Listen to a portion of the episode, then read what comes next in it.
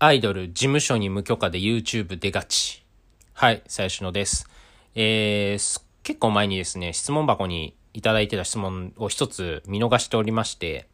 で、それが結構重要なテーマなような気がしたので、このタイミングで答えようかなと思います。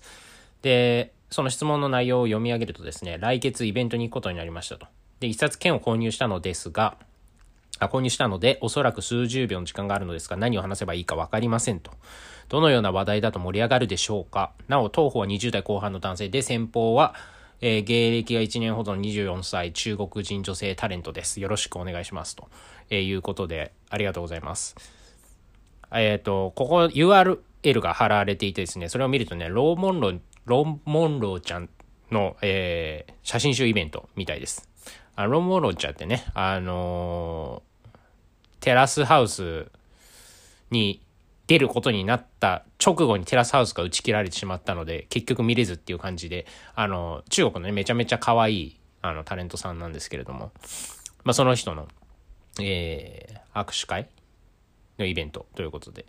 まあ多分もうこのイベント終わっちゃってるんで、ちょっとその人には申し訳ないんですけど、まあその握手会で何を話せばいいですかみたいなのは、まあ結構その、なんだろうな、オタクの中でも、まあ話題にはならないけど、なんて言うんだろう。まあ割とその初心者の方というか、まあ一般の方がちょっと好きなタレントさんに行くときに、なんかたまに相談受けたりするんですよ。その、いや、最初のめっちゃイベント行ってるけどさ、みたいな。あの、何喋ってんの？みたいな。あの、聞かれることあるんで、まあ確かに、ほとんどそういうイベントに行かない人がたまに行く時は多分緊張するのはめっちゃわかわかるというか。まあそれは悩むよねとは思います。でですね、やっぱ握手会で何を話すかっていうのは、正直、オタク数十年、十数年やってる僕も、正直悩むことは、まああるかなと思います。そんなね、いつもいつもこう、ペラペラペラペラ喋ってるわけではないので あのーまあ、悩むこともあるんじゃないかなという気がしますが、やっぱね、これは、あの、ケースバイケースというか、あの、そのオタクなのかオタクじゃないのかっていう軸と、そのタレントがメジャーなのか、まあ、いわゆるその地下アイドルみたいな感じなのかによって、だいぶ話変わってくるかな、みたいな。で、も一般の方が、そういう女優さんとかね、もうある程度知名度のある、えー、タレントさんのその一回きりの、あの、イベントまあ年に数回とか、まあ、そのレベルだったらもう話すことはもう一つしかなくて、あの、ずっと応援してました。これからも頑張ってくださいっていうことをもう伝えればいいと思うんですよね。あんまり細かい話もできないし、そのまあ例えば30秒くらいあったとしても、まあ向こうも自分のこと知らないわけで、なので多分こう会話っていうのは結構、まあ、ある程度コミュ力がないとむずいんじゃないかなと思ってますと。まあ、それをやるために、例えば SNS で毎回ちゃんとリプをしてるとか、まあそういう積み重ねがあれば話は別ですけど、まあそういうのもなく、こう、パッといく感じだと、まあもうその自分がなんでその好きになったのかとか、どういうその番組とかを見てどういう感想を抱いたとか、まあそれ言うしかないんじゃないかなって正直思います。まあ向こうもね、だからその、まあ女優さんとかだとあんまりファンと交流する機会もないので、ああファンの人ってこういう風なところ見てるんだなっていうのが、まあわかるのがまあ一番ベターなんじゃないかなって思うんで、もう、そうですね。多分そのイベントに行くまでの期間もある程度そのバッファがあると思うので、まあこういうことを話そうって思っていくのがいいんじゃないかなみたいな。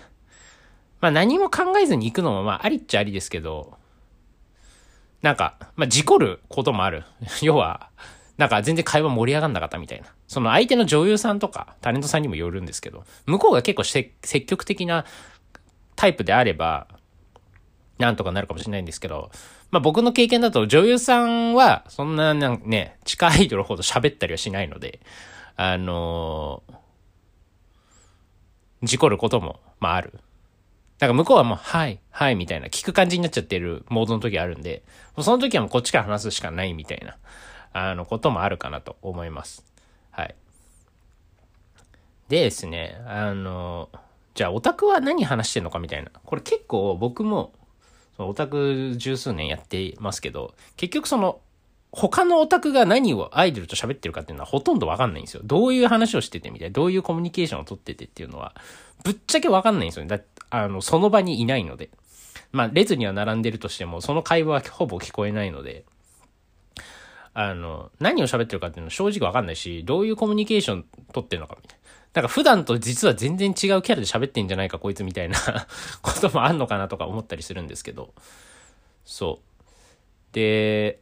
そう、だから分かんないんですよね。いや、本当にこのね、握手会で他の人が何喋ってるかっていうのは、結構、なんか気になりますよね。だし、気になるし、でも一生知る知ることはないんですよね。だからもう、セックスみたいなもんですよね。他人のセックスって絶対見ることないから、あの、基本、だからもう正解はないですよね。正解がない世界なので、あの、もう、おのおの自分の楽しみ方を見つけていくしかないっていう、あの、結論にはなると思うんですけど。でね、そんな握手会で何を喋るかっていうのはまた本当難しいテーマですよ、これは。あの、まあ、これもさっき言ったようにメジャーか地下アイドルかでだいぶ変わってくるんですよね。やっぱメジャーアイドル、まあ、例えば AKB とか、まあ、坂道とかだと、まあ、1枚でほんと10秒とかなっちゃうんで、ね、乃木坂とかだとほんと5秒くらいしか喋れなかったりするよね。全国握手会とかだと。だからもう、ほぼ話せることはないと思った方がいいんで、まああんま考えてもしょうがないというか、もうそんとなんか顔を拝みに行くだけみたいな感じになっちゃうかなとは思います。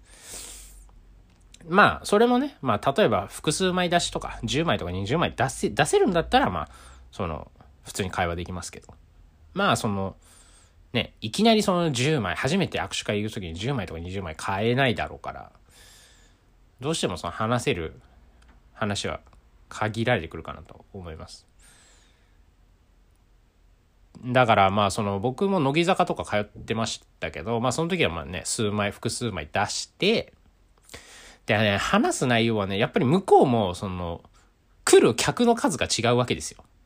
だから、まず、やっぱり覚えてもらうのには、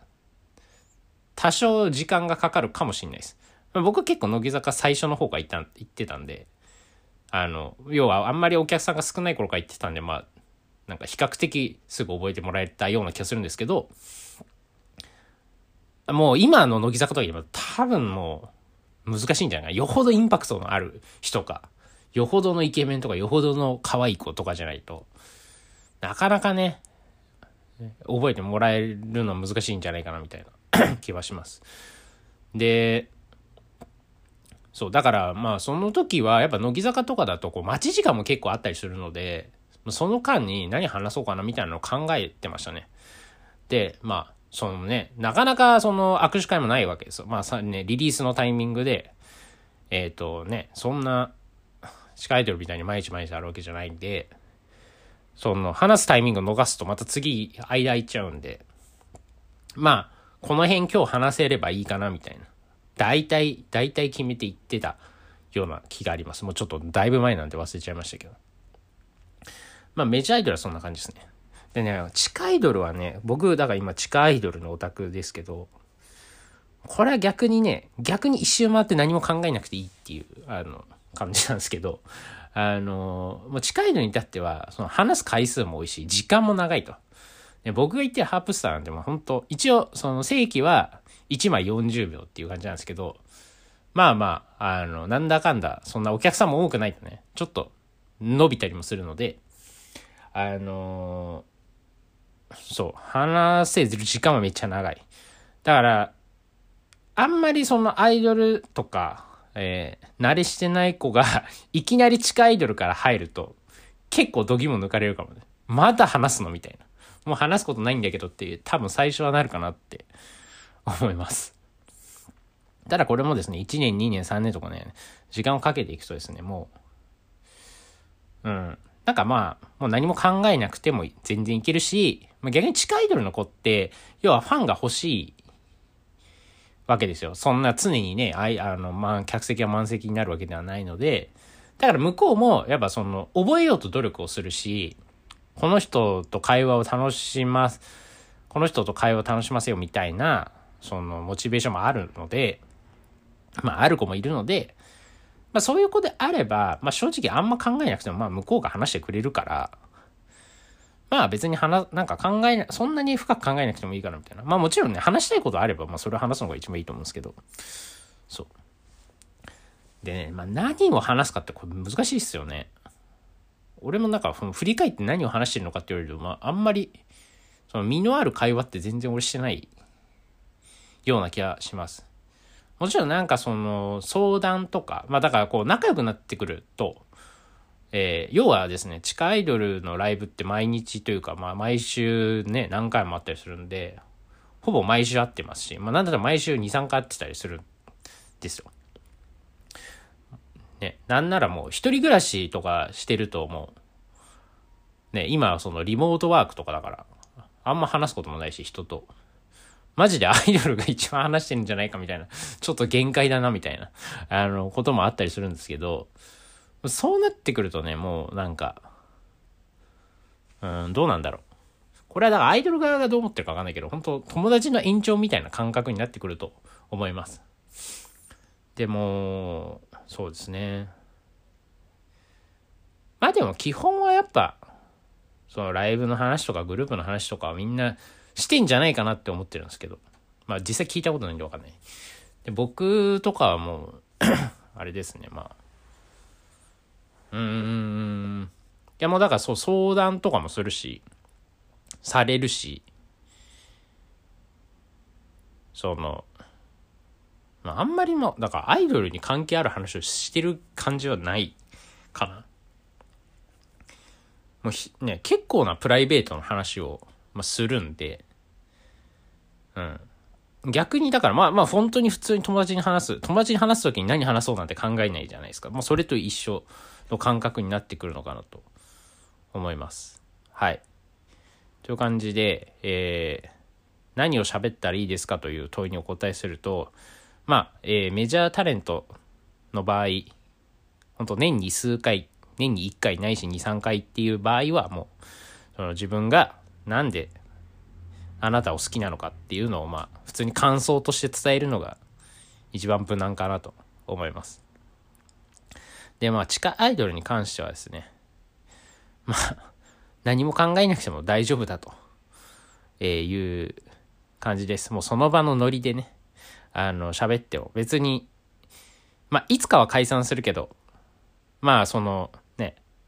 なんとなく解散のフラグが立つ時ってなんとなくわかるから、まあ、それまでは、なんかまあ、普通に話してても、まあ、仮にそのタイミングで失敗したとしても、